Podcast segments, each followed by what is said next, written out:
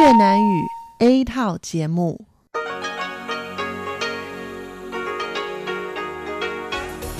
Đây là Đài Phát thanh Quốc tế Đài Loan RTI.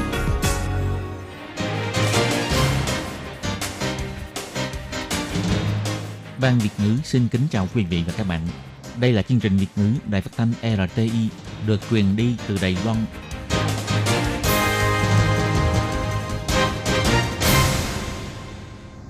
Các bạn thân mến, Hải Ly xin chào các bạn. Hôm nay Chủ nhật, ngày 10 tháng 11 năm 2019, tức ngày 14 tháng 10 âm lịch năm kỷ hợi. Sau đây, Hải Ly xin mời các bạn đón nghe chương trình phát thanh tiếng Việt của Đài Phát thanh Quốc tế Đài Loan RTI với các nội dung như sau. Mở đầu là phần điểm tin quan trọng trong tuần. Tiếp theo là các chuyên mục Chuyện vãn đó đây, góc giáo dục và sau cùng khép lại bằng chuyên mục nhịp cầu giao lưu. Mở đầu cho chương trình hôm nay, mời các bạn đến với phần điểm lại tin quan trọng trong tuần và trước tiên là nội dung tóm lược. Sau biện pháp 31 ưu đãi, Trung Quốc đưa ra biện pháp 26 điều ưu đãi với Đài Loan. Theo chính phủ Đài Loan, phương án hành động một nước hai chế độ hòng ảnh hưởng tới bầu cử tại Đài Loan. Đài Loan và Mỹ lần đầu cùng hợp tác tổ chức diễn tập phòng chống tấn công trên mạng Internet, phòng an ninh thông tin.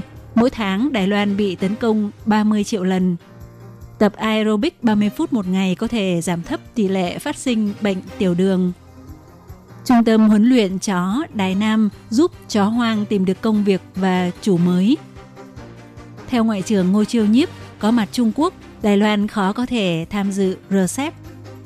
Tội phạm trộm cướp tại Hồng Kông trốn sang Đài Loan, theo Bộ trưởng Bộ Pháp vụ Thái Thanh Tường, sẽ tích cực điều tra theo thẩm quyền xét xử của Đài Loan. Các bạn thân mến, và bây giờ Hải Ly xin mời các bạn đến với nội dung chi tiết của phần điểm tin quan trọng trong tuần. Ngày 4 tháng 11, Văn phòng Sự vụ Đài Loan thuộc Quốc vụ viện Trung Quốc đã đưa ra một số biện pháp về xúc tiến hợp tác giao lưu văn hóa, kinh tế hai bờ eo biển với 26 điều, trong đó có 13 điều liên quan đến doanh nghiệp Đài Loan và 13 điều liên quan đến người dân Đài Loan. Với tiêu đề cung cấp đãi ngộ bình đẳng như người dân Trung Quốc và bắt đầu được thực thi từ ngày 4 tháng 11. Về 26 điều biện pháp này, ông Ninh Doãn Cung, người phát ngôn của phủ tổng thống cho hay, hai bờ eo biển nên giao lô, đôi bên cùng có lợi theo hướng tích cực, chứ không nên lấy danh nghĩa là lợi cho Đài Loan, thực chất là phong tỏa Đài Loan. 26 điều biện pháp này thực chất chính là phương án hành động của phương án Đài Loan một nước hai chế độ. Trung Quốc không lấy điều này để đập khuôn Đài Loan và cũng ảnh hưởng lợi ích thực chất của người dân Đài Loan. Ông Ninh Doãn cùng chỉ ra, dù Trung Quốc trước đó có đưa ra 31 biện pháp ồ đãi dành cho Đài Loan, hay 26 biện pháp lần này, từ kiểm chứng thực tế trong quá khứ, chỉ có hiệu quả có hạn, chưa thực sự mang lại lợi ích thực tế cho người dân Đài Loan, chỉ là muốn chia rẽ xã hội Đài Loan, làm loạn tâm lý của người dân và là thủ đoạn chính trị quấy nhiễu đến cuộc bầu cử đang tiến hành. Ủy ban Trung Hoa Đại Lục cũng cho rằng nội dung của 26 biện pháp này không có thay đổi. Bản chất vẫn là mượn danh nghĩa vì lợi ích của Đài Loan, thực chất là lợi cho Trung Quốc, kèm theo thực hiện thủ đoạn chính trị một nước hai chế độ. Ủy ban Trung Hoa Đại Lục cho rằng sau một năm, Bắc Kinh lại một lần nữa đưa ra 26 điều biện pháp này, chẳng qua là muốn che mắt sự thật thực hiện 31 biện pháp ưu đãi của năm 2018 không thành. Càng cho thấy rõ kết quả của việc thời gian này, người dân Đài Loan từ chối một nước hai chế độ, không đồng thuận chiến tuyến thống nhất của Đảng Cộng sản Trung Quốc. Trung Quốc muốn thông qua các chính sách ưu đãi để xúc tiến thống nhất, lôi kéo Đài Loan, hòng chia rẽ nội bộ Đài Loan, càng chứng minh cho thấy Trung Quốc muốn xen vào ảnh hưởng bầu cử tại Đài Loan. Ủy ban Trung Hoa Đại lục cho hay, chính phủ Đài Loan đã không ngừng theo dõi và đánh giá 31 biện pháp ưu đãi và xúc tiến các chiến lược liên quan để giúp Đài Loan lớn mạnh, ưu việt hóa toàn diện môi trường của Đài Loan, cũng như quan tâm đến sự ảnh hưởng của Trung Quốc với Đài Loan sau này. Phải nhắc nhở người dân biết về sự khác biệt chế độ hai bờ eo biển. Khi đến Trung Quốc thì phải chú ý đến rủi ro có thể. Ủy ban Trung Hoa Đại lục cũng nói, phía chính phủ Đài Loan vẫn đang xem xét nghiêm túc về các chính sách đại ngộ bình đẳng liên quan do phía Bắc Kinh đưa ra, sẽ có đánh giá tiếp theo và ứng phó phù hợp, kêu gọi chính quyền Bắc Kinh hãy xác thực các đảm bảo cụ thể cho cuộc sống và đầu tư của người dân Đài Loan cũng như là doanh nhân Đài Loan. Trước các vấn đề an toàn thông tin và mối đe dọa trên Internet, bắt đầu từ ngày 4 tháng 11, Đài Loan và Mỹ sẽ cùng tổ chức diễn tập phòng chống sự tấn công trên mạng Internet quy mô lớn. Ông Raymond Green, quyền trưởng phòng Hiệp hội Mỹ tại Đài Loan cho biết, chính phủ Mỹ rất lấy làm vinh dự cho lần đầu hợp tác với Đài Loan để tổ chức diễn tập trên mạng Internet quốc tế, nghiên cứu làm sao chống trả lại các mối đe dọa trên Internet đến từ Bắc Triều Tiên và những người sử dụng khác trên mạng. Đây cũng là một mốc hợp tác mới cho hai nước về các lĩnh vực hợp tác. Ông Green nói, những người có hành vi ác ý sẽ thông qua mạng Internet đe dọa hiện trạng của cơ sở hạ tầng quan trọng như các ngành nghề, thể chế dân chủ, thể hệ tài chính vân vân, ảnh hưởng đến sự tồn tại của trật tự kinh tế quốc tế, sự hoàn chỉnh của thể chế dân chủ và sự an toàn quốc gia, an toàn kinh tế và an toàn cá nhân. Ông Green cũng chỉ ra, Mỹ sẽ tiếp tục hợp tác với Đài Loan, giúp Đài Loan tham gia vào hệ thống chia sẻ chỉ tiêu tự động của Bộ An toàn lãnh thổ Mỹ Hai bên cùng hợp tác để nâng cao ý thức công cộng, giúp môi trường mạng Internet thêm an toàn. Mỹ mong có thể cùng Đài Loan nghiên cứu việc thành lập Trung tâm Âu Việt an toàn mạng Internet quốc tế, cung cấp một kênh trao đổi Âu Việt, giúp các bộ ban ngành chính phủ và tư nhân của Đài Loan cùng các nước khu vực Ấn Độ Dương-Thái Bình Dương có thể hợp tác mật thiết. Về việc này, ngày 4 tháng 11, Phòng An toàn Thông tin Viện Hành Chính cũng cho hay – Cuộc diễn tập lần này là một khâu trong diễn tập phòng chống tấn công qua mạng Internet quy mô lớn của năm. Ông Giảng Hoành Vĩ, trưởng phòng an toàn thông tin đã lấy ví dụ của năm 2018. Trung bình mỗi tháng có khoảng 30 triệu vụ tấn công trên mạng trong một tháng. Trong đó chỉ có khoảng 262 vụ tấn công thành công. Vụ tấn công liên quan đến cấp độ an ninh thông tin thì chỉ có 6 vụ. Tỷ lệ phòng chống thành công là 99,99%. Khả năng phòng chống tấn công trên mạng của Đài Loan rất tốt, vì thông tin tìm kiếm rất nhiều, có thể tiếp tục phân tích sâu hơn, cũng trở thành một trong những ưu thế của Đài Loan. Bệnh tiểu đường xếp hạng thứ 5 trong 10 bệnh gây tử vong hàng đầu tại Đài Loan vào năm 2018. Nhân ngày đái tháo đường thế giới 14 tháng 11 sắp đến, Sở Sức khỏe Quốc dân mở cuộc họp báo kêu gọi mọi người nên coi trọng sức khỏe, định kỳ kiểm tra đường huyết, Ngoài nguyên nhân di truyền ra, thói quen sinh hoạt cũng khiến con người có thể mắc bệnh tiểu đường. Đa số nguyên nhân gây bệnh tiểu đường liên quan đến nhân tố mập béo, do đó mọi người nên chú ý chế độ ăn uống và vận động. Giám đốc Sở Sức khỏe Quốc dân ông Vương Anh Vĩ cho biết, hiện nay không chỉ người cao tuổi mà luôn cả lớp trẻ cũng có nguy cơ mắc bệnh tiểu đường. Do đó, ông khích lệ mọi người nên tận dụng một kiểm tra sức khỏe dự phòng mà chính phủ cung cấp cho người trên 40 tuổi để có thể biết được tình trạng sức khỏe của mình. Ông còn nhắc nhở những người thuộc nhóm nguy cơ cao nên tự động kiểm tra định kỳ và sớm, không nên đợi đến khi trên 40 tuổi mới kiểm tra nhằm phát hiện sớm để điều trị kịp thời. Ngoài việc kiểm tra tầm soát ra, việc tự quản lý sức khỏe trong sinh hoạt thường ngày cũng rất quan trọng – những năm gần đây, bệnh nhân tiểu đường trẻ hóa là do thói quen ăn uống. Mọi người hay ăn các thức ăn qua các công đoạn chế biến, uống nhiều thức uống ngọt, dùng sản phẩm 3C nên ít vận động, khiến cho con người mập béo. Mà mập béo làm tăng nguy cơ mắc bệnh tiểu đường. Chủ tịch Hiệp hội Bệnh tiểu đường Trung Hoa Dân Quốc Huỳnh Kiến Ninh nói, phải giảm đường, ăn ít dầu mỡ, năng vận động. Quốc gia cần phải có biện pháp tăng cường lượng vận động của lớp trẻ và nếu chúng ta có thể tập aerobic khoảng 30 phút mỗi ngày liên tục thì có thể hạ thấp nguy cơ mắc bệnh tiểu đường.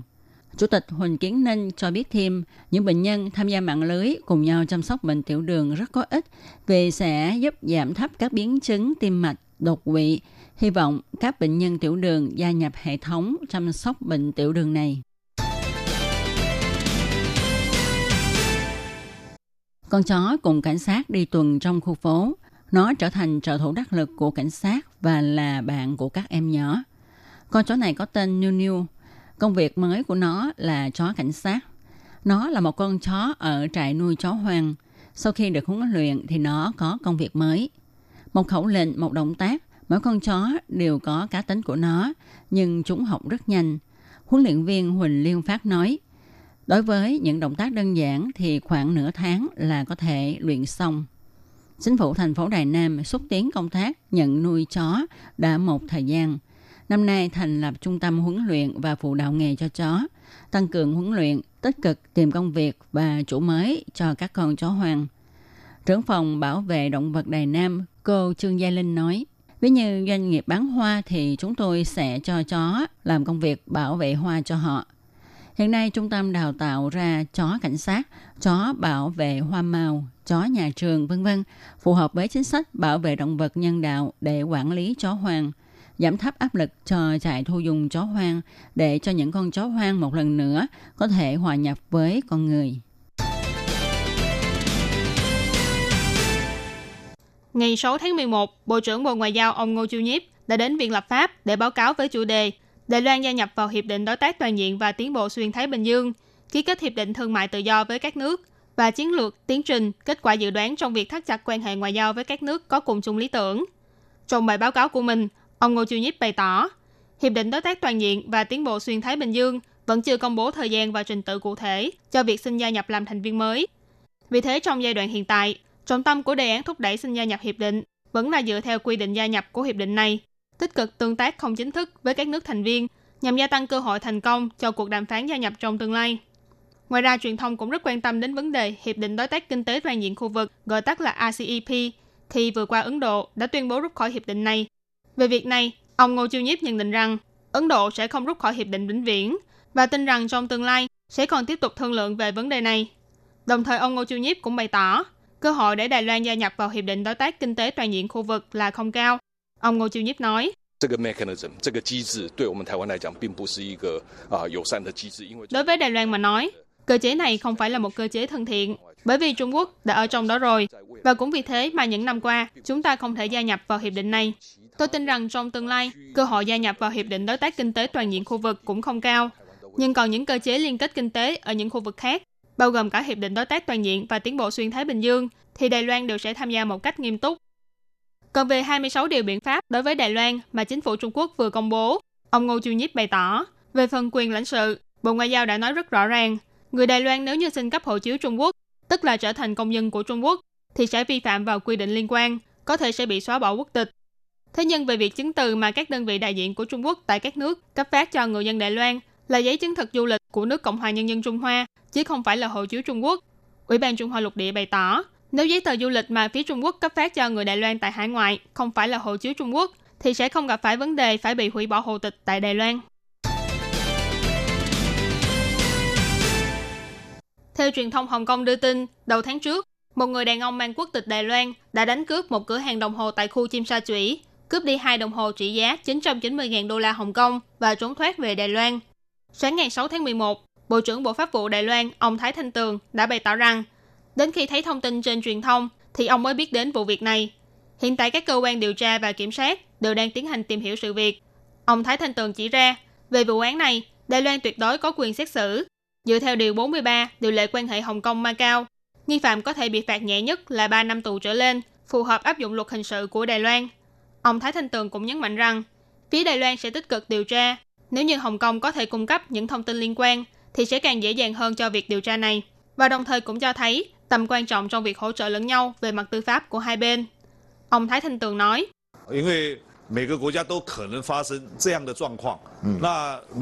bởi vì mỗi quốc gia đều có thể xảy ra những trường hợp như vậy.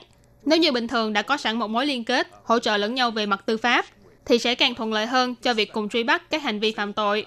Bất kể là xảy ra ở đâu, nằm trong phạm vi quyền xét xử của ai, đều có thể cùng thương lượng để quyết định việc điều tra xét xử phạm nhân. Đây là cách tốt nhất để chúng ta cùng thực hiện công bằng và chính nghĩa.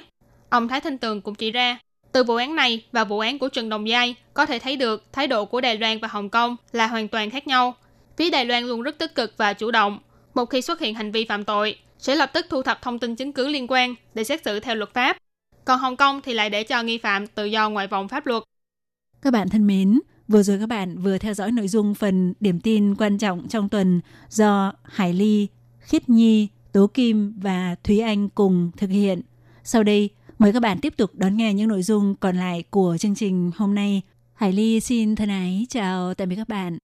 Quý vị và các bạn thân mến, sau đây là email của Ban Việt ngữ ctv a rti org tvk Hộp thư truyền thống của Ban Việt ngữ Việt Nam Miss PO Box 123 gạch ngang 199 Taipei 11199. Còn thính giả ở Việt Nam, xin gửi đến hộp thư số 104 Hà Nội, Việt Nam.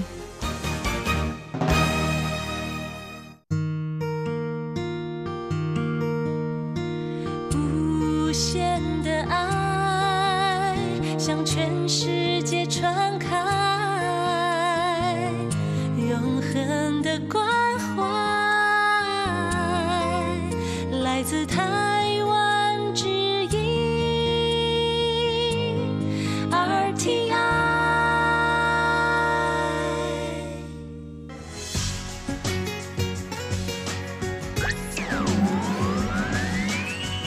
vị đang đón nghe chương trình Việt ngữ Đài RTI truyền thanh từ Đài Loan.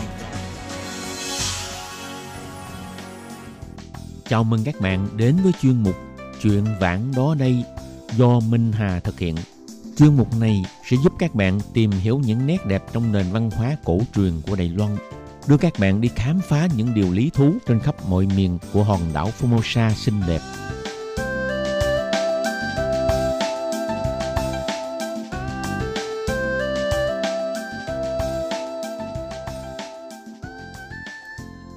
Xin kính chào quý vị và các bạn. Các bạn thân mến, mới đây Đài Loan liên tiếp nhận được hai tin vui bởi một giải thưởng lớn được tổ chức tại Croatia. Trong đó, Đài Loan đã có hai thắng cảnh lực bình chọn vào top 100 điểm đến du lịch xanh bền vững nhất toàn cầu năm 2019. Đồng thời cũng nhận được giải thưởng danh giá. Đố các bạn, hai thắng cảnh này nằm ở đâu trên hòn đảo Đài Loan? Đó là khu phong cảnh Mũi Đông Bắc và Nghi Lan, cùng với khu thắng cảnh quốc gia Hồ Nhật Nguyệt, đều được bình chọn vào danh sách đoạt giải – trong chuyên một chuyện vạn đó đây hôm nay, Minh Hà mời các bạn theo dõi thông tin đoạt giải và thông tin du lịch có liên quan của khu Mũi Đông Bắc và Nghi Lan cùng với khu thắng cảnh quốc gia Hồ Nhật Nguyệt này nhé.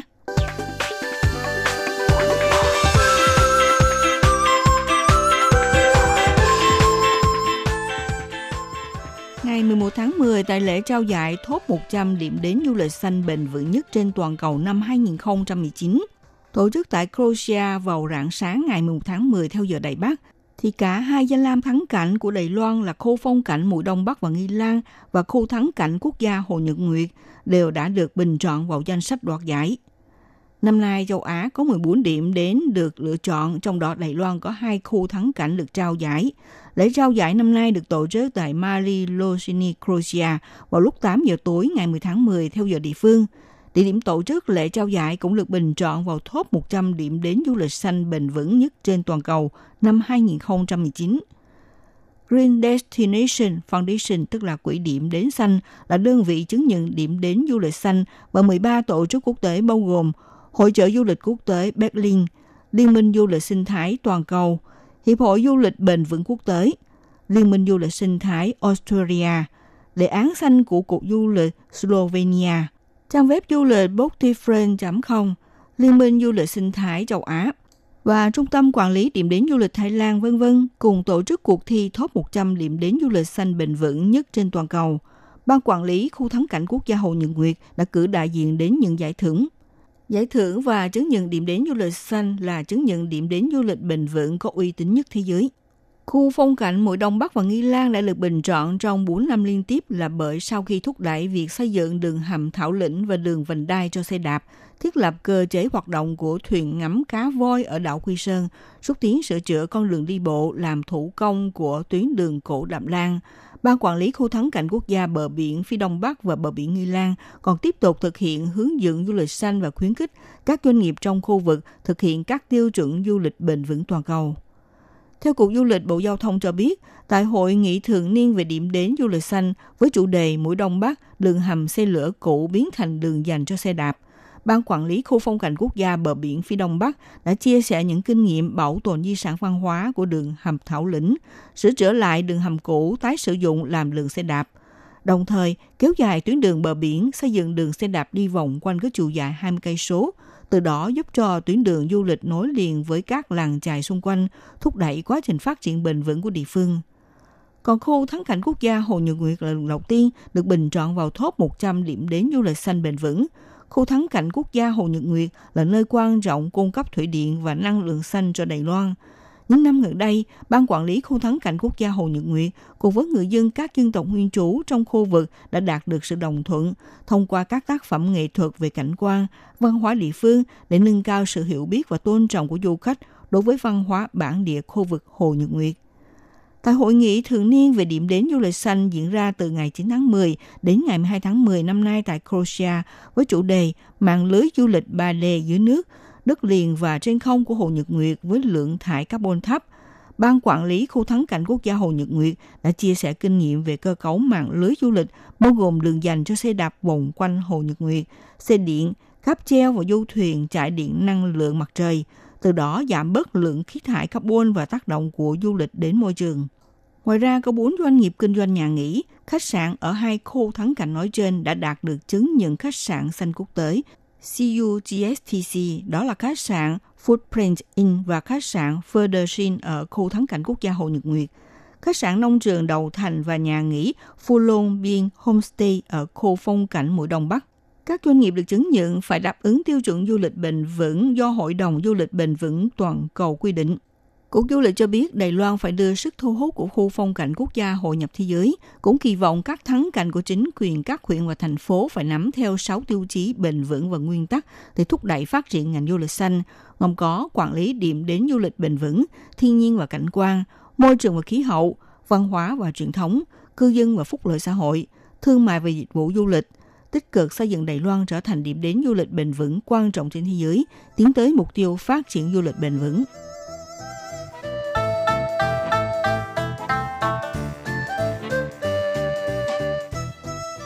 Phong cảnh Mũi Đông Bắc và Nghi Lan có phong cảnh độc đáo trải qua hàng trăm triệu năm biến đổi địa chất, nơi đây như hình ảnh một Đài Loan thu nhỏ. Các vân đá do gió thổi mòn, khu Nam Nhã, mũi thị đầu với các tảng đá hình dạng kỳ lạ, cây cỏ, đá, rãnh, bậc thang bị nước biển xâm thực, bãi cát vàng lãng mạn trải dài từ Nhiêm Liêu đến Phúc Long. Bắc Hoàng có núi một bên thoai thoải, một bên dốc đứng, và hòn đá hình miếng đậu phụ vân vân đều là những chứng tích diễn tiến lịch sử tạo nên một vùng phong cảnh đẹp thu hút du khách. Trong khu phong cảnh mùa Đông Bắc và Nghi Lan gồm có đường cổ Thảo Lĩnh, công viên Hải Bắc Triều Quang và đường hầm cổ Thảo Lĩnh. Thời nhà Thanh, người Hán ở Đài Loan vượt qua vùng lòng trảo Đài Bắc đi vượt núi Tam Điêu Lĩnh và Thảo Lĩnh, di cư tới Nghi Lan thông qua tuyến đường cổ Đạm Lan. Đường cổ Thảo Lĩnh dài khoảng 10 km, phía bắc bắt đầu từ Viễn Vọng Khanh thuộc khu vực Cống Liêu, thành phố đại Bắc, kéo dài xuống phía nam đến Miếu Thiên Công thuộc xã Đại Lý, thị trấn Đầu Thành, huyện Nghi Lan là dấu vết còn sót lại của đường cổ Đạm Lan. Hiện đây là tuyến đường đi bộ sinh thái văn hóa nổi tiếng. Thời gian đi bộ kéo dài trong khoảng 4 giờ với các biện thuyết minh hướng dẫn dọc đường đi. Hai bên đường cảnh sắc tươi đẹp, hệ thực vật phong phú lại có những di tích cổ như là bia hổ tự và bia hồn trứng mang yên. Một địa điểm đáng đến thăm là công viên Hải Triều Bắc Quang. Bắc Quang từng là đơn vị đồn trú của quân lính nhà Thanh, hiện nay chỉ còn lại pháo đài cổ. Nơi đây nổi tiếng với địa hình núi một bên thoai thoải, một bên dốc nghiêng treo leo và phiến đá hình miếng đậu phụ. Công viên Hải Triều Bắc Quang nằm phía núi dốc treo leo. Trên con đường leo bộ lên núi, du khách sẽ được ngắm phong cảnh đẹp với những khối đá hình thù kỳ lạ và những con sóng vỗ dập dờn xung quanh. Nơi đây thì cũng có nhiều nhà hàng phục vụ các món hải sản thỏa mãn yêu cầu của du khách. Cái thứ ba là đường hầm cổ Thảo Lĩnh. Đường hầm cổ Thảo Lĩnh có độ dài là 2.167 mét, vốn là đường hầm tàu hỏa từ Phúc Long tới Thạch Thành, bị bỏ hoang từ năm 1986. Phía trên cửa bắc đoạn Phúc Long có một tấm biển ghi dòng chữ chế thiên hiểm là chỉ địa hình hiểm trở. Cửa nam đoạn Thạch Thành có biển Bạch Vương Phi Sứ, nghĩa là mây trắng bay qua thể hiện chí khí và hoài bão lớn lao của những người mở đường hầm. Bằng việc kết hợp các yếu tố văn hóa, lịch sử và du lịch, Ban quản lý Mũi Đông Bắc và Nghi Lan là quy hoạch đường hầm cổ Thảo Lĩnh thành đường hầm đường sắt đường mòn, thiết kế cung đường như một bảo tàng đường sắt, Đường xe chạy mang dáng vẻ đường sắt khiến các tài lái xe độc hành có cảm giác thú vị như đang vượt thời gian trở về quá khứ. Sau cùng là phải giới thiệu đến Hồ Nhật Nguyệt, khu thắng cảnh quốc gia Hồ Nhật Nguyệt nằm ở vị trí trung tâm của Đài Loan, là hồ nước ngọt lớn nhất, cũng là một trong tám thắng cảnh nổi tiếng nhất Đài Loan.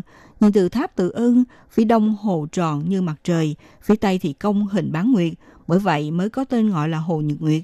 Từ khi mở cửa du lịch, Hồ Nhật Nguyệt là một trong những thắng cảnh được du khách tìm tới nhiều nhất. Các bạn thân mến, chương một chuyện vạn ở đây hôm nay giới thiệu đến các bạn về thông tin đoạt giải và thông tin du lịch có liên quan của khu Mũi Đông Bắc và Nghi Lan cùng với khu thắng cảnh quốc gia Hồ Nhật Nguyệt. Đến đây cũng xin được tạm dừng nhé. Minh Hà xin kính chào tạm các bạn và sẽ hẹn gặp lại các bạn cũng trên làn sóng này vào buổi phát kỳ sau.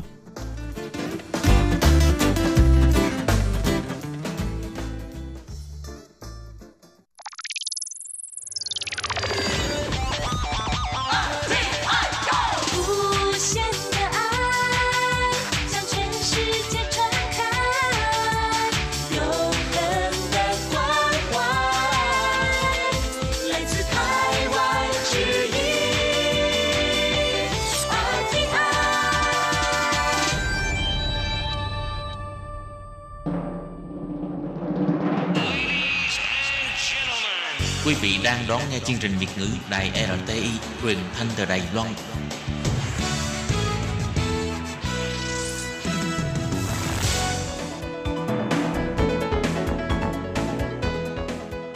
Chào mừng các bạn đến với chuyên mục Góc giáo dục do Khiết Nhi và Lệ Phương cùng thực hiện.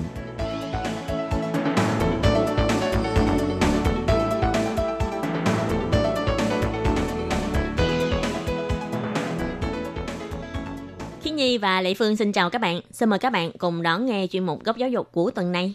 Tuần trước thì uh, Khiết Nhi đã phỏng vấn bạn Mỹ Hạnh ha là một du học sinh đang theo học ở trường Sinh u tỉnh Ngô. Thì uh, bạn Hạnh đã giới thiệu rất là nhiều, rất là nhiều về cái việc uh, đi thực tập của bạn ấy. Khiết Nhi còn nhớ bạn ấy đã giới thiệu những gì không? Bạn ấy có giới thiệu là bạn ấy đi thực tập tại một công ty vận chuyển hàng hóa. Thì lúc đó là bạn ấy sẽ tự lái xe để đi giao hàng tại các ngõ ngách khác nhau. Lái xe hay chạy hông đá? à chạy xe máy. Tại quen thói quen là cứ nghĩ là lái xe lái xe. Nhưng mà khi nhìn lại thấy là có thể là công việc cũng không có nhẹ nhàng nhưng mà là bạn ấy giới thiệu. Nhưng mà bạn ấy là cho Khiết Nhi một cái cảm giác là bạn ấy đang rất là yêu công việc của mình. Ừ hứ. và bạn ấy cũng cảm thấy là rất là yêu cái cuộc sống mà vừa có thể học tập lại vừa có thể đi làm để tìm hiểu thêm về những cái điều mà rất là thực tế tại Đài Loan. Thì bạn ấy còn chia sẻ là bạn ấy tìm đến những ngõ ngách mà cả người Đài Loan còn chưa chắc biết đến Ờ, vậy là à, ban đầu có lẽ là cái đường không có rành nhưng mà đi Ừ. vài lần rồi bắt đầu rành hả? Ừ. Nhưng mà Lệ Phương thấy à, học về cái ngành này vận chuyển có chút à, nguy hiểm ha tại vì mình chạy Honda có những cái Ừ. tai nạn mà mình không có hề lường trước được cho nên các bạn á nếu mà phải đi thực tập những cái công việc như vậy thì phải hết sức chú ý về an toàn của mình. ừ. Đừng có à, gấp gáp thời gian nha, cứ chạy từ từ thôi. Ừ. Thì Việt Nam mình cũng có một câu khẩu hiệu là an toàn là bạn, tai nạn là thù mà. Cho nên là khi các bạn sử dụng phương tiện giao thông, điều quan trọng nhất đó là các bạn vẫn phải chú ý đến an toàn của bản thân bạn, cũng như là an toàn của những người khác khi tham gia giao thông chung với bạn. Rồi và bây giờ thì à, à, xin mời các bạn tiếp tục đón nghe buổi trò chuyện giữa Khiết Nhi với bạn Mỹ Hạnh ha. Ừ. Vậy sau đây xin mời các bạn cùng đón nghe chuyên mục góc giáo dục của tuần này.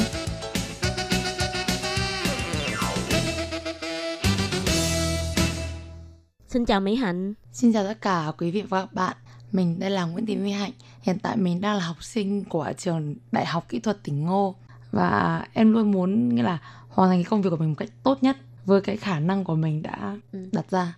Cái điều nhẫn nhịn đó là khi mà bạn ngày nào cũng phải giao tiếp với những cái khách Ừ. hàng nhưng mà không phải khách hàng nào cũng tốt đối với bạn. Nhiều cái khách hàng họ bắt em đợi rất là lâu. Họ không có rõ ràng về cái cái thời gian này. Ừ. và thật ra là nhiều khi bọn em về đến cái trụ sở rồi rồi họ lại gọi bọn em đến. Nghĩa là bọn em thật sự là công việc của em đã, bọn em đã đến giờ nghỉ ngơi rồi. Mà vì khách hàng bọn em đang thấy mưa rất là to. Một vì một cái đơn hàng thôi bọn em cũng phải vòng đến để đưa khách. Và khách lại bảo là ủa cái này phải đưa tiền. Đây có tiền nhưng không đủ thôi đi về đi. Và bọn em cũng lại phải cầm hàng về. Thật sự là những lúc như thế bản thân mình Ừ. ai cũng rất là tức thôi. Nhưng mà mình luôn quan niệm là thôi khách hàng thì có người nọ người kia cũng có những khách họ thấy mình không mang đủ tiền để trả lại cho họ thì họ bảo với em mình là thôi có 10 đồng có 5 đồng có 50 đồng thôi ừ, tao tặng mày đấy mày đi uống nước đi nhìn mày vất vả lắm tao biết công việc của mày vất vả lắm mày vất vả nhiều rồi Tức là có sự cảm thông của người khác đúng không? đúng rồi nghĩa là tự mình tìm thấy niềm vui của mình trong công việc dù công việc có khó khăn đến đâu Ừ. Bây giờ thì Mỹ Hạnh phải đi làm 3 ngày trong một tuần. Mà vừa nãy nghe Mỹ Hạnh nói là bây giờ Mỹ Hạnh phải đi làm rất là xa. Cho nên là phải dậy rất là sớm để đi. Cũng như là về rất là trễ. Mà năm nay thì Mỹ Hạnh đang học năm thứ hai. Chắc chắn thì năm thứ hai sẽ khó hơn năm thứ nhất. Vậy không biết là bây giờ Mỹ Hạnh có cảm thấy là thời gian không có đủ dùng hay là có cảm thấy gặp khó khăn gì trong việc học tập không? sự thật là bất kể bọn em hiện đến hiện tại năm thứ hai rồi thì bạn nào cũng phải học đến những cái môn như là môn chuyên ngành Ừ. thì trước khi em đi làm bên này nhà trường đã hỏi là hứ. cái ngày thứ bảy chủ nhật em có muốn đi làm thêm hay là em muốn ở nhà nghỉ để em học thì khi đó em đã lựa chọn nó là thôi bảy chủ nhật em sẽ ở nhà cố gắng học tập nhiều hơn Ừ. rèn rũa cái tiếng Trung của mình và chỉ có nghe nhiều tin tức hơn để nâng cao tiếng Trung, nâng cao những cái chuyên môn của mình hơn Ừ. để cố gắng đó là sang kỳ tới là bọn em không cần phải đi thực tập nữa. Bọn em có thể tự lựa chọn công việc cho mình hoặc là tự tìm một cái công việc, một cái công ty phù hợp với mình để thực tập. Ừ. Tức là hệ vừa học vừa làm của bên trường Mỹ Hạnh là chỉ yêu cầu đi thực tập 2 năm đầu thôi đúng không Mỹ Hạnh? Dạ vâng ạ, bởi vì bên trường em là thực hiện đúng như cái quy định của nhà nước. Đó là trong 2 năm đầu tiên sinh viên đi thực Ừ. đi thực tập, nhưng thực tập trong khoảng 2 năm. Thì như chị cũng biết đó là sinh viên, mình là sinh viên du học. Hứ. Vì sao nhà trường lại cho bọn em thực tập 2 năm đầu tiên mà lại không phải cho bọn em thực tập 2 năm cuối cùng? Đương nhiên là em nghĩ là nó cũng có lý do của nó. Khi bọn em sang, bọn em không để thật là nhanh chóng có thể tìm được một công việc vì khi bạn nào cũng thế thôi mới sang tiếng Trung cũng rất là kém Ừ. khi đó nhà trường sắp xếp cho bọn em công việc thực tập cái đầu tiên đó là khi bọn em thực tập nhưng mà cái công ty họ vẫn trả lương thì bọn em có thể đảm bảo về cuộc sống Ừ. đó. sau đến năm thứ hai đi làm đó thì bọn em có thời gian để đi làm thêm không tính thời gian thực tập nghĩa là thời gian làm thêm khoảng 20 tiếng nữa cuộc sống em bọn em rất cải thiện hơn Ừ. và sau khi hết 2 năm thì tiếng Trung cải thiện lên rất là nhiều rồi đến giờ phút này em cũng có thể nói là em có thể nói chuyện với một người đài có thể Ừ. giao tiếp rất là bình thường với một người đài hoặc là giao, nói chuyện giao tiếp với giáo viên hoặc là với sinh viên đài một cách nghĩa là để cho họ hiểu được cái ý định của mình muốn truyền tải là gì Cho nên có thể nói là có thể tập trung để học hành rồi đúng không?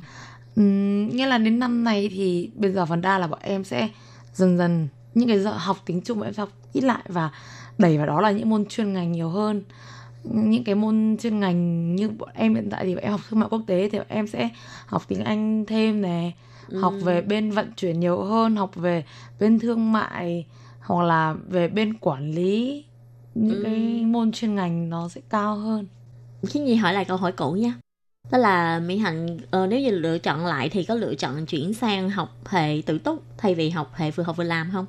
đến giờ phút này thì em chắc chắn rằng là em sẽ nói với chị là em chưa một lần nào hối hận thật ra thì đối với em ấy thì em sẽ nói Ừ. được câu đấy vì em đang học ở trường em nhưng mà thật ra thì khi mà em đi giao hàng ấy em có quen một vài bạn nghĩa là bạn đó đặt hàng em giao đến thì em nói tiếng việt thì bạn biết là em là người việt nam bạn hỏi em là "Dạ, qua lấy chồng hả em bảo là không em qua đi học và em đang đi hệ thực tập vừa học vừa làm em đi thực Ừ. tập và bạn đó nói là bạn ấy đang đi thực tập vừa làm nhưng bạn ấy không được đi học Ồ.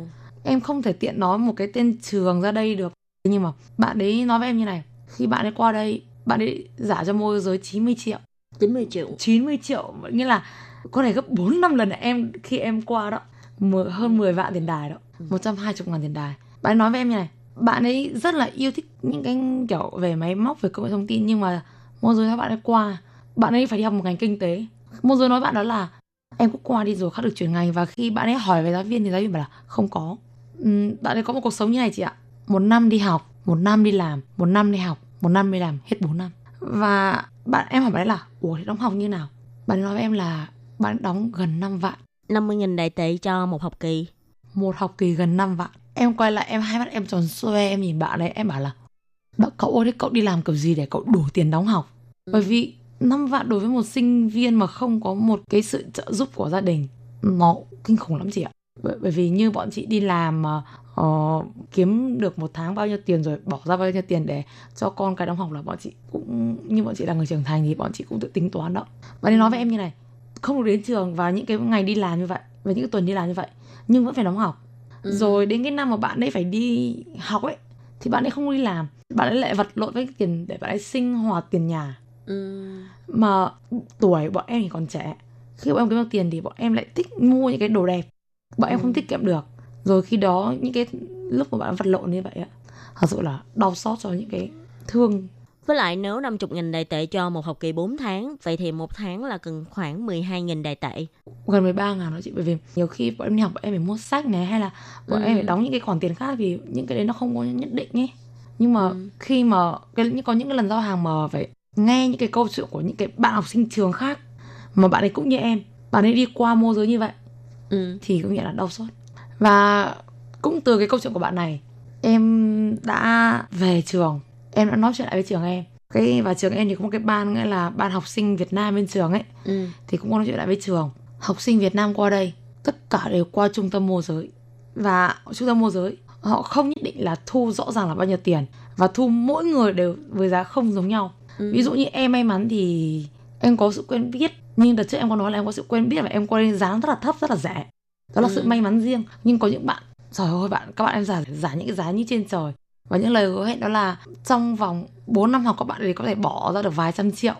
Trong khi đấy em thấy những cái điều đó là điều rất là mơ hồ so với cả một sinh viên thực tế tại Đài Loan. Bỏ ra vài trăm triệu ở đây là chỉ tiền học phí. không nghĩa là bạn ấy bảo nghĩa là bên Việt Nam nói bạn ấy là 4 năm học xong bạn ấy sẽ tiết kiệm kiệm được vài trăm triệu. À, tức là bạn ấy có thể đi làm thêm hay là bạn ấy có thể đi thực tập và mỗi năm là bạn ấy sẽ tiết kiệm được là có khoảng vài trăm triệu. Cho nên là môi giới nói với bạn ấy là bạn ấy sẽ kiếm được rất là nhiều tiền qua việc đi thực tập. rồi bạn sẽ tiết kiệm được vài trăm triệu trong vòng 4 năm Ừ. những cái lời mà nếu mà như chị người Việt Nam thì chị sẽ cảm thấy ôi những lời mà thật là hời mình mình chỉ đi sang học mình chỉ đi làm những công việc rất là bình thường rồi mình được vài trăm triệu nó cầm về rồi mình cũng muốn Ừ. mở một cửa hàng gì nó cũng rất là tiện lợi mà chị biết đó có nhiều người Việt Nam sang đây đi làm Ừ. họ làm hết 3 năm họ còn chả tiết kiệm đến vài trăm triệu chứ đừng nói đến học sinh. Vì vậy em phải đóng những cái khoản tiền như là tiền học này tiền thuế này. Như trường em ấy thì Ừ. có đàm phán với công ty là bọn em có những khoản bảo hiểm riêng. Có những khoản bảo hiểm là công ty chi trả có những khoản bảo hiểm là bọn em vẫn là công ty giúp em chi trả một nửa. Như như là bọn em cái thẻ bảo hiểm thì công ty người ta chi trả 70 phần trăm bọn em chỉ trả 30 phần trăm. Tiền Ừ. thuế thì hàng năm là nộp cho nhà nước rồi. Đến một tháng nhất định đến một thời gian nhất định là nhà nước có trả lại đó là như bọn em là những em nhận lại nghĩa là hoàn toàn đúng với những quy định của nhà nước nhưng mà có những cái bạn mà ở những cái trường khác. Ừ. thật sự là khi mà mình nhìn bạn nhìn nhìn, nhìn những đồng tiền bạn đấy một tháng bạn khoe bạn với em là bạn kia được 3 vạn. Mà lương của em hiện tại là bằng một nửa của bạn đó. Nhưng mà đối với em thì sinh viên thì bằng một nửa đó là vừa đủ rồi.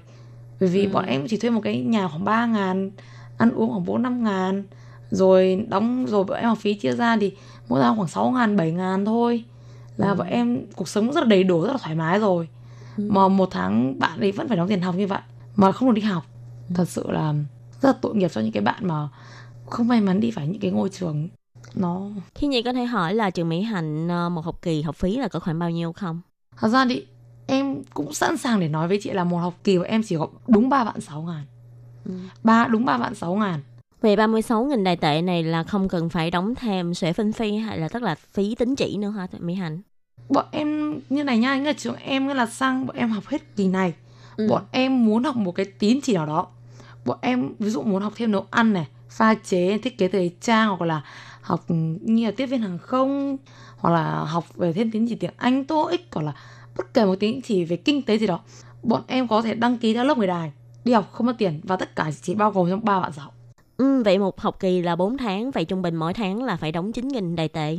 bọn em thì nộp em lại không nộp như vậy chị ạ nghĩa là bọn em sẽ tính một nửa năm một một tháng Ừ. bọn em chỉ khoảng 6 ngàn thôi nếu mà Ừ. bọn em tính như vậy thì bọn nghĩa là cuộc sống em nó cứ đều đều đều như vậy Ừ. nếu bọn em đi làm công việc vẫn như vậy mỗi tháng chỉ đóng 6 ngàn 6 ngàn 6 ngàn thì nó cứ đều đều đều đều như vậy à Ừ. thì bọn em chỉ đóng khoảng 3 năm thôi vì cái năm đầu tiên nhà trường họ tặng bọn em một năm đầu tiên tiền học đó Tức là năm đầu tiên là bọn em được miễn học phí và học phí của năm đầu tiên đó sẽ không bị cộng dồn vào năm 2, năm 3, năm 4 đúng không Mỹ Hạnh? cũng có một vài trường là học sinh sang đây bị lừa chị ạ. Nghĩa là học sinh khóa đầu tiên không phải đóng tiền. Năm Ừ. khóa cái khóa thứ hai bạn bắt đóng tiền. Họ thấy không công bằng thế học đến năm thứ hai lại bắt đóng tiền năm thứ nhất. Nhưng trường em thì lại không. Trường em là nói như nào làm y như thế. Không có Ừ. cái sự mà bảo là nghĩa là gần như là bóc lột học sinh hay là bóc lột học sinh phụ huynh. Nó không không có những điều đó xảy ra Nhưng mà theo như Khiết Nhi được biết thì bên chính phủ Đài Loan có quy định là các trường sẽ không được tuyển sinh thông qua môi giới. Ừ, thật ra thì ở Đài Loan Ừ. và Việt Nam cái tư duy của họ nó không có giống nhau như ở Việt Nam mình muốn tìm kiếm một cái thông tin gì đó mình cũng không biết là bắt nguồn từ đâu để đi tìm cả Ừ và sau khi cái cái điều em và một số bạn nữa chia cũng chia sẻ về những cái người bạn mà bọn em đã quen ở, ở những cái trường khác như vậy Ừ. thì trường em đến cái tháng 2 tới này họ đã quyết định đó là trực tiếp tuyển sinh Việt Nam thông qua sinh viên Việt Nam nghĩa là bọn em giới thiệu bọn em đăng những bài viết bọn em chia sẻ những bài viết chuẩn xác nhất từ trường Ừ. về đến những cái sinh viên Việt Nam tại Việt Nam mình những cái em học cấp 3 các em có nhu cầu sang đây làm trực tiếp giấy tờ với nhà trường thật sự là nếu mà để tính toàn bộ những cái số tiền đó không đến một ngàn đô khoảng Ừ. tầm tám chín trăm đô là các bạn đó có thể chuẩn bị hành lý sang đây Các bạn thân mến, buổi trò chuyện giữa Khiết Nhi với bạn Mỹ Hạnh là chưa chấm dứt ngang đây nhưng mà vì thời lượng của chương trình có hạn cho nên à, tuần sau các bạn nhớ tiếp tục đón nghe những lời tâm sự cũng như chia sẻ của bạn Mỹ Hạnh nhé. Cảm ơn các bạn rất nhiều. Bye bye. Bye bye.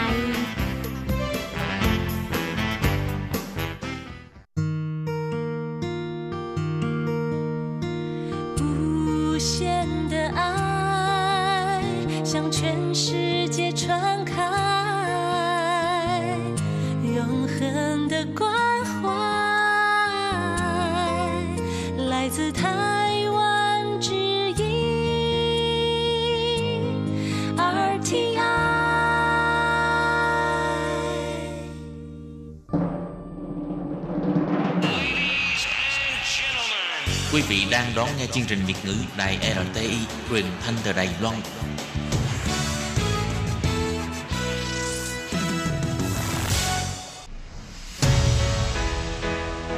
Tốt Kim, Tường Vi, chào mừng các bạn đến với chuyên mục Nhịp cầu giao lưu. Mong rằng tiết mục này Là nơi chia sẻ tâm tư tình cảm của mọi người, thắt chặt mối thân tình giữa các bạn với chúng tôi. Love me，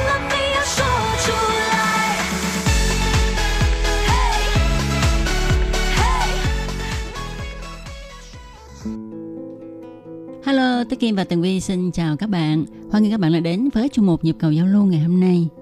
Thưa các bạn, ngày hôm nay thời tiết của thành phố Đài Bắc trở nên ờ, lạnh hơn là mùa thu rồi. Ừm. Chắc là lập đông rồi. Trời lập đông chưa? Kim. chưa chưa chưa sắp thôi chứ chưa Cái Nhưng- thời điểm này nha. ừ. Mà nếu như mà các bạn Việt Nam mà có cơ hội mà qua Đài Loan chơi thì sẽ rất là thích thời tiết ở đây đó. ừ đúng vậy nhưng mà đối với những người ở các nước phương tây á thì người ta nói là đài loan không có mùa thu tại vì mùa thu của đài loan nó chỉ mát hơn mùa hè tí xíu thôi chứ nó không có như là các nước phương tây. Mùa thu thật sự là nó lạnh hơn nhiều cho nên các bạn thấy ha à, những nước đó cái lá phong á nó đỏ hơn rất rất là nhiều. Còn ở đài loan là phải đợi tới, tới mùa đông luôn á. Ừ. cái lá phong mới đỏ mà là ở trên những cái vùng núi cao kìa. Chứ ở như là thành phố đài bắc thì không thấy ha Ừ. Nhưng mà Tường Vi cảm thấy mình rất là hạnh phúc khi mà được ở Đài Loan bởi vì thời tiết của Đài Loan à, bốn mùa nhưng mà mùa đông không quá lạnh nè. ừ Mùa hè thì chỗ nào cũng nóng hết rồi. ừ Mà đặc biệt là sợ lạnh, những người sợ lạnh như Tường Vi là không có thích mùa đông lạnh. Ừ, đúng vậy nhưng mà từng Vi ơi thì hôm trước đồng nghiệp của mình ban tiếng Đức đó họ nói rằng tuy là mùa đông ở Đài Loan không có lạnh nhưng mà tại vì nó mưa nó ướt cho nên còn khó chịu hơn là mùa đông ở Đức nữa. Ở Đức cái chỗ mà cô ấy ở thì nó rơi tuyết luôn đó nhưng mà tuyết nó khô ha khi mà người ta đi ngoài đường á, thì người ta bận áo ấm đâu đó đàng hoàng rồi vào nhà. Thì người ta cởi ra tại vì ở trong nhà có máy sưởi có lò sưởi cho nên không có thấy lạnh lắm. Còn ở Đài Loan á cái độ lạnh nó không có tới độ mà mình phải trang bị lò sưởi máy sưởi ở trong nhà. Rồi mùa đông của Đài Loan thì hay mưa. À, mưa nó ẩm ướt như vậy ha cho nên con người dễ bị cảm hơn. Ừ. Thật ra thì là thời tiết Đài Loan là ẩm. Mùa đông thì cái lạnh cũng không đến nỗi như là tuyết rơi. Nó cũng không có âm độ gì cả. Hình Ừ. như lạnh nhất cũng tầm 10 độ. mười độ có khi tám chín độ cũng không chừng Đúng rồi. Ừ. Nhưng mà từ vì nó ẩm ướt cho nên là nó lại giác- càng lạnh hơn. đúng đúng cái cảm giác mà ẩm ướt nó còn lạnh hơn bây giờ ta nói lạnh khô ha Ừ. cho dù là có âm bao nhiêu độ nó vẫn hơn là cái lạnh ướt Đúng rồi. lạnh ướt mà khoảng ờ, chín mười độ thôi ha Ừ. trời ơi cái cảm giác nó khó chịu Khó lắm chịu lắm. ừ. Với như chị Tố Kim có giới thiệu là nhà của người Đài Loan thì không có trang bị máy sưởi giống Ừ. như là ở bên các nước phương Tây. Cho nên ha, khi mà ẩm ướt thì cái nhiệt độ ở bên trong nhà có khi còn lạnh hơn ở bên ngoài. đúng rồi chẳng những vậy ha mà nó còn ý ỉ nữa trời ơi, tối mà chui vô cái mền á hả trời ơi, nó ẩm nó khó chịu lắm mình phải lấy cái máy sấy á Ừ. máy sấy tóc á bắt đầu mình sấy mình dở cái mền đó sấy sấy sấy sấy, sấy, xong rồi chui vô Cho nên ha người Đài Loan rất là ưa chuộng một cái loại máy đố chị Tố Kim là máy gì? máy hút nước hả Máy hút ẩm. ừ, máy hút máy hút ẩm, máy hút nước cũng đúng. tại vì nó hút ẩm ở trong không khí Đúng hút rồi. nước trong không khí thì khi mà vô tới cái máy thì nó biến thành nước Đúng biến rồi. thành nước hồi đó tôi kim mới qua đài loan tôi kim nói cái máy này chắc là nó gạt người ta quá làm cái gì Ờ, tự nhiên mở cái máy lên cái mấy tiếng sau cái trong cái máy nó động một khúc nước cái phải đem cái nước đi đổ Ừ. rồi nói chàng ơi cái không khí mình cũng thấy đâu có nước dữ vậy đâu. Ừ. mà tự nhiên sao mà nó nước ở đâu mà quá trời vậy ờ, nhưng mà càng về sau ha ờ, mình thấy thôi mình cũng mua một cái máy về mà thật sự hút thì cái không khí ở trong nhà nó bớt có ẩm đi Đúng rồi. ừ. Ở nhà Tường Vi có một cái máy gọi là máy lọc không khí thì nó có biểu hiện cái độ ẩm ở trên đó. Có những cái dịp mùa đông mà nếu mà mình không có bật cái máy hút ẩm á, thì á hả cái độ ẩm lên tới 70%. Ừ. Có nghĩa là gần còn chút xíu nữa là một trăm phần trăm là là là ẩm là nước chắc là nó tràn ra sàn nhà luôn cái kiểu vậy á. Cho nên là mình phải bật cái máy hút ẩm. Và người Đài Loan á người ta mua cái máy hút ẩm này còn có một cái tác dụng nữa là người ta phơi đồ vào mùa đông á, thì bật cái máy này lên thì sẽ khô nhanh hơn. Chứ Ừ. nếu mà bạn không dùng cái máy này mà cứ phơi như vậy thì có khi cả tuần nó cũng không thể nào mà khô được Đúng vậy, không khô mà nó còn hôi luôn nữa. ừ có cái mùi nó Mùi thủng thủng. mùi ẩm ẩm mốc bởi vậy ờ, như chị Tố Kim có chia sẻ lúc đầu qua nghĩ cái máy này là máy gì mà tự dưng nó tạo ra nước như vậy Ừ. thì Tường Vi cũng y chang vậy nhưng mà Tường Vi có một cái tật rất là kỳ lạ đó là Tường Vi rất thích thú khi mà bật cái máy đó lên đợi khoảng 2 tiếng sau để coi coi nước nó nó nó có Nó chưa động lại như thế nó nào? động Ừ. lại nhiều hay không Ừ. càng nhiều nước Tường Vi càng thích thú Ừ. cái cảm giác mà nước nó nhiều thì là nhiều cảm giác rất là thành công hiểu Ừ. không Mà cái nước nó trong lắm nha. Mình có cảm giác mình nói, không biết mình đem đi nấu uống được không? và tường vi cũng cũng từng nghĩ như vậy cũng từng nghĩ như vậy có lẽ là những người ở khu vực miền nam việt nam chưa bao giờ nhìn thấy cái máy này đâu bởi vì Ừ. việt nam mình là quốc gia có thời tiết cũng khá là khô đó Ừ, miền ừ, ừ. nam trời mưa vậy nhưng mà cũng không ẩm ướt đến mức phải bật cái máy này Đúng rồi. Mà các bạn biết không, Tố Kim quyết định mua cái máy á, là tại vì vào một mùa đông của năm nào đó ha, ờ, tự nhiên ha, ờ, mình thấy cái tường ở trong nhà mình á, động từng giọt nước luôn mà nó đã quá. Thì ra cái nhà mình ẩm thấp như vậy à. Thôi quyết định mua cái máy. Đó, thì ờ, sau khi mua cái máy đó, lâu lâu mình mật thì cái tường nó khô đi. ừ. Ừ. nếu như mà các bạn có hứng thú về cái máy hút ẩm này thì chắc là mình đánh google sẽ search ra ngay sẽ tìm ra ngay cái kết quả rất là nhiều cái máy hút ẩm nhưng mà thị trường việt nam mình chắc ừ, ít ai mua Ờ, tại vì không cần thiết. đúng rồi Không xài tới. nhưng mà có một cái điều này thật ra tường vi với tú kim đã từng chia sẻ là khi mà ẩm thấp thì nó rất là có hại cho sức khỏe. Ừ, nó sẽ dễ gây cho chúng ta đau khớp nè, nhức mỏi à, và dễ bị dị ứng mũi. Ừ, Ờ. đúng đúng. Nhưng mà khi mà bật cái máy hút ẩm này thì ờ, ở trên cái mà hướng dẫn sử dụng người ta nói là không được ờ, bật trong một cái phòng kín mà có người ở trong đó. Ừ, nghĩa là sẽ không tốt cho cái hệ thống hô hấp của con người ừ, trong một cái môi trường mà bật máy hút ẩm mà có không gian kiểu như là kín. Ừ. Tại vì nó hút cái độ ẩm trong không khí mà thì ờ, cái da của mình á, cũng dễ bị khô. Và khi mình thở á, hít thở thì không khí khô quá nó cũng làm cho cái cái cổ họng mình nó bị hóc. đúng rồi. Ừ. nói tới không khí khô đi thì ở những cái vùng mà có mùa đông mà mà khô thì à, người ta phải bật cái máy à, sưởi ấm đúng không? Ừ. Thì người ta phải chịu cái sự đau khổ của cái không khí khô và có khi chảy cả máu mũi là bởi vì Ừ. quá khô. Cái niêm mạc mũi đó mà. Thôi nói chung là ở đâu cũng có cái tốt, cái xấu, Ừ. cái lợi, cái hại. Ừ. Ở Đài Loan thì mùa đông không lạnh mấy nhưng mà ẩm thì Ừ. thôi trang bị cho mình hai ba cái máy hút ẩm thì, thì sẽ đỡ hơn. Đúng rồi, đúng rồi. Dù sao nó cũng đỡ hơn là tuyết rơi khỏi cần đi xúc tuyết. Đúng rồi xe hơi chạy không có bị trơn trượt Ừ, ừ, ừ, ừ. Ừ. Đây là điều an toàn nhất.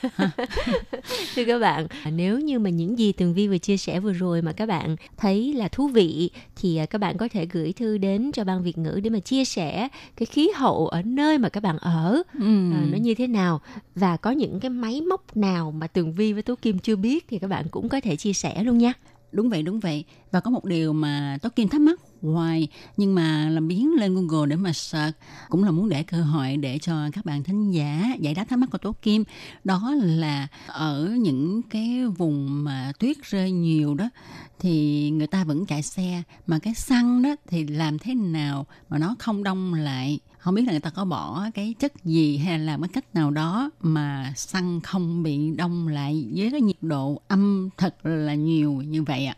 Vậy không biết bạn thính giả nào có thể giải đáp được thắc mắc này của tố kim không ạ? Để ờ, tố kim và tường vi mở mang kiến thức. Đúng rồi. Wow cái này hay quá. Tường vi chưa bao giờ nghĩ đến cái chuyện này nha. Ừ. xăng mà bị đông cứng lại thì làm sao chạy? Trời ơi. Mà Thì- làm sao mà mình có thể làm nóng xăng được? Lỡ làm nóng xăng nó bốc cháy thì sao đúng không? Ừ. chắc chắn là có một cái chất hóa học gì ở trong xăng. Ừ thôi vậy thì ờ, đáp án này mời các bạn nào mà có kiến thức liên quan đến cái mảng này thì các bạn hãy gửi thư để trả lời thắc mắc của tường vi với tố kim nha Rồi, thì ờ, sau đây chúng tôi xin trả lời thư của bạn Quan Trọng Kiên ngụ ở Đồng Nai, Việt Nam.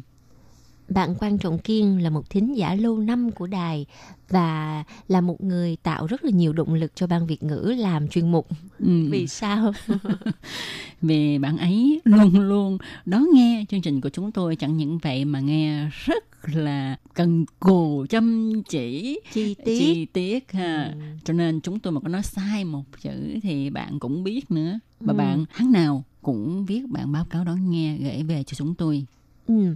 Và trong bản báo cáo đón nghe của à, bạn Quan Trọng Kiên thì đầy chữ luôn. ừ. Ở cái phần trích yếu á, viết coi như là không còn ở chỗ nào để mà viết nữa đó. Từ vì bạn nghe rất là chi tiết từng bài, từng chuyên đề, từng chuyên mục như thế nào, nội dung ra sao là bạn viết ờ, coi như là vô cùng đầy đủ luôn. Nhiều khi Tường Vi với Tố Kim mà quên tuần trước mình làm bài gì có thể nhìn vào cái bản báo cáo đó nghe của bạn Quan Trọng Kiên là mình biết á thì ra là mình đã làm cái nội dung này rồi. thật ra ờ, xin bật mí với các bạn ha đôi khi chúng tôi làm những cái chuyên mục ra ha chừng một hai tuần sau là chúng tôi quên là tuần trước mình đã nói đề tài gì rồi Đúng rồi, Ừ. cho nên là phải lấy bài ra để nghe lại hoặc là Ừ.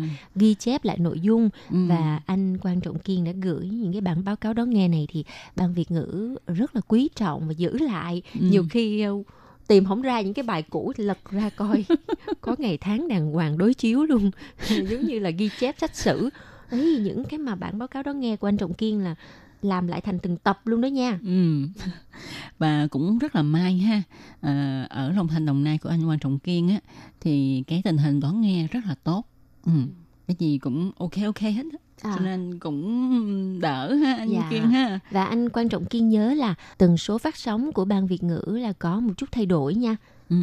Thì à, chúng tôi đã có thông báo ở chuyên mục của đầu tháng nhưng mà chắc là hôm nay mình cũng phải à, thông báo lại một lần nữa. Ok. Đó là à, tần số của ban Việt ngữ từ à, ngày 1 tháng 11 cho tới ngày 30 tháng 11, có nghĩa là trong vòng một tháng thì tần số cũ Ừ. là 11.655 kHz phát vào lúc 6 giờ tới 7 giờ sáng sẽ đổi thành tần số 9.745 kHz vẫn Ừ. với cái khoảng thời gian từ 6 giờ tới 7 giờ sáng Ừ. cho tới Nhưng- khi nào mới có thay đổi nữa. Nhưng mà tới ngày 1 tháng 12 năm 2019 đến ngày 29 tháng 2 năm 2020 thì tần số 9.745 kHz sẽ được phát vào lúc 6 giờ rưỡi đến 7 giờ rưỡi sáng, tức là trễ hơn nửa tiếng đồng hồ. À, Ừ.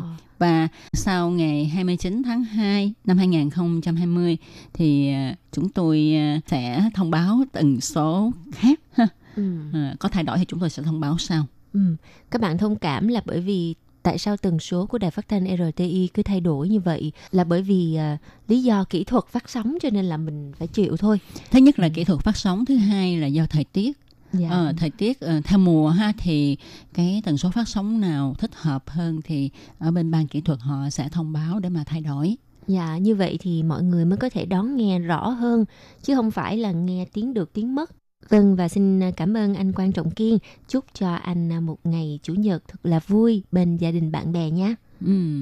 Tiếp theo chúng tôi xin được trả lời thư của bạn Trần Hồng Liên. Đây là một bức thư được gửi từ trang fanpage Facebook của Ban Việt ngữ thì à, bạn Trần Hồng Liên rất là quan tâm tới à, vấn đề kỳ thi kỹ năng tiếng Hoa được tổ chức tại Đài Loan và nội dung thư của bạn như sau. Dạ xin chào anh chị. Em đang học tiếng và chữ tiếng Hoa. Giờ em muốn hỏi, anh chị có bài thi nào dành cho người mới bắt đầu giống em hay không? Và anh chị có thể cho em một bài thi mẫu được không để em xem hình thức thi như thế nào? Rất mong nhận được sự giúp đỡ từ anh chị. Em ờ, chân thành cảm ơn. Và ban Việt ngữ thì à, thật sự ban Việt ngữ là đài phát thanh cho nên không thể nào cung cấp cho bạn bài thi mẫu được. Vì ban Việt ngữ không phải là ban tổ chức cuộc thi Ừ. à, năng lực tiếng Hoa này cho nên là à, admin của ban Việt ngữ đã gửi cho bạn một cái link. Đây là cái link à, top 4 thi top 4 tiếng Trung của Đài Loan thì à, các bạn có thể là vào cái link này để mà tìm những cái đề thi cũ thì ở trong này nó có đầy đủ thông tin và nó cũng cho mình à, thi thử ở trên mạng đó Đúng vậy. và hoàn toàn là miễn phí và những bài thi mẫu này nó dành cho từng cấp độ thi nha Ừ. và có phần thi nghe nói đọc viết nữa đó các bạn Ờ, ngoài ra bạn Trần Hồng Liên còn hỏi là hiện tại em đang ở chủ P, liệu có chỗ nào gần để học thêm không ạ? Ừ, thì à, các bạn có biết không, các trường tiểu học ở các nơi đều có mở lớp dạy tiếng Hoa cho tân di dân. Cho nên bạn có thể đến đó để mà hỏi. Đến cái trường học tiểu học mà gần nhà mình nhất để mình hỏi. Thì à, à, các bạn sẽ nắm được thông tin ha. Thì à, nói là người ta ờ, dạy cái lớp tiếng Hoa cho tân di dân ha mà thật ra là dạy chung hết. Tân di dân cũng có rồi những người lớn tuổi ờ, người Đài Loan á cũng có.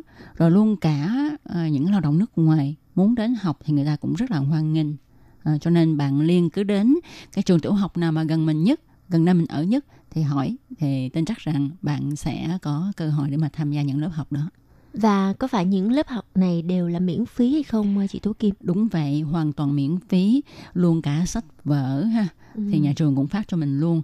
Và nếu mà bạn Trần Hồng Liên có em bé nhỏ à, cũng có thể đến đó học được nữa. Dẫn con mình đến đó À. sẽ có người à, giữ giúp con mình rồi mình có thể qua lớp kế bên để mà học. Thì sau khi tan học thì mình sẽ đến nhận con và về nhà. và chính phủ Đài Loan và hệ thống giáo dục Đài Loan người ta rất là quan tâm đến cái vấn đề mà phổ cập chữ tiếng Hoa cho người à, di dân mới nhất là Ừ. người Việt Nam mình mà người Việt mình học tiếng Hoa cũng rất là nhanh có một cái điều thắc mắc nhỏ với chị Tố Kim là là hồi xưa chị Tố Kim học tiếng Hoa ở đâu? À, mình thì ở Việt Nam mình đã học rồi. À, cho nên ờ, qua đây á qua đây thì uh, như các bạn biết là ở Việt Nam á các bạn học tiếng Anh thì khi mà các bạn qua Mỹ qua Anh thì các bạn nghe cũng nghe không kịp. Thì qua đây á mình cũng nghe tiếng Hoa không có kịp lắm. Tuy nhiên ha à, mình học bằng cách là xem truyền hình. Ở đây được cái là truyền hình à, bất kể là tin tức hay là chuyên mục thì khi người ta nói thì đều có cái phụ đề bằng tiếng hoa hết. Thì à, mới đầu mình nghe không có kịp nha. Vừa nghe vừa xem cái chữ đó người ta đọc hết câu mới xem có nửa câu à. Đó, cái từ từ từ mình luyện luyện từ từ thì ok Ừ. và cũng nhờ vào những cái phụ đề đó làm cho mình à, nhận mặt chữ có Ừ. nghĩa mình sẽ từ từ từ quen dần mặc dù rằng nhiều khi mình ờ, không có học ở trên trường lớp những cái chữ đó nhưng mà khi mà mình thường xuyên nhìn thấy nó xuất hiện thì thành ra là rất là quen là tự nhiên Ừ. biết luôn cái chữ đó ừ, ừ, đó ừ. là một cái cách rất là hay để mà phổ cập ở cái chữ tiếng Hoa bởi vì chữ tiếng Hoa nó không giống như tiếng Việt mình là có 29 chữ cái ráp lại Ừ. nó là từng chữ tượng hình cho Ừ. nên người ta dùng cái cách này để mà giúp cho mọi người có thể học được cái chữ tiếng Hoa nhanh hơn Ừ. Thì à, rất mong là bạn Hồng Liên ha có thể nhanh chóng đạt được ước nguyện của mình, tức là có thể đi học và thi à, lấy được cái chứng nhận về cái trình độ tiếng Hoa.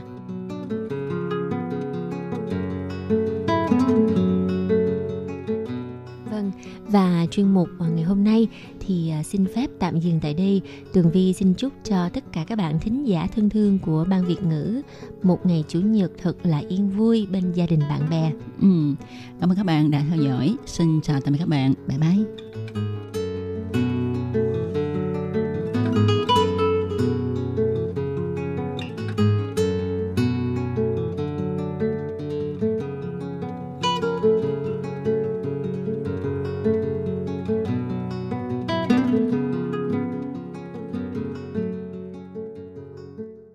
Quý vị và các bạn thân mến, sau đây là email của Ban Việt ngữ ctv a rti org tvk Hộp thư truyền thống của Ban Việt ngữ Việt Nam Miss PO Box 123 gạch ngang 199 Taipei 11199 Còn thính giả ở Việt Nam xin gửi đến hộp thư số 104 Hà Nội, Việt Nam.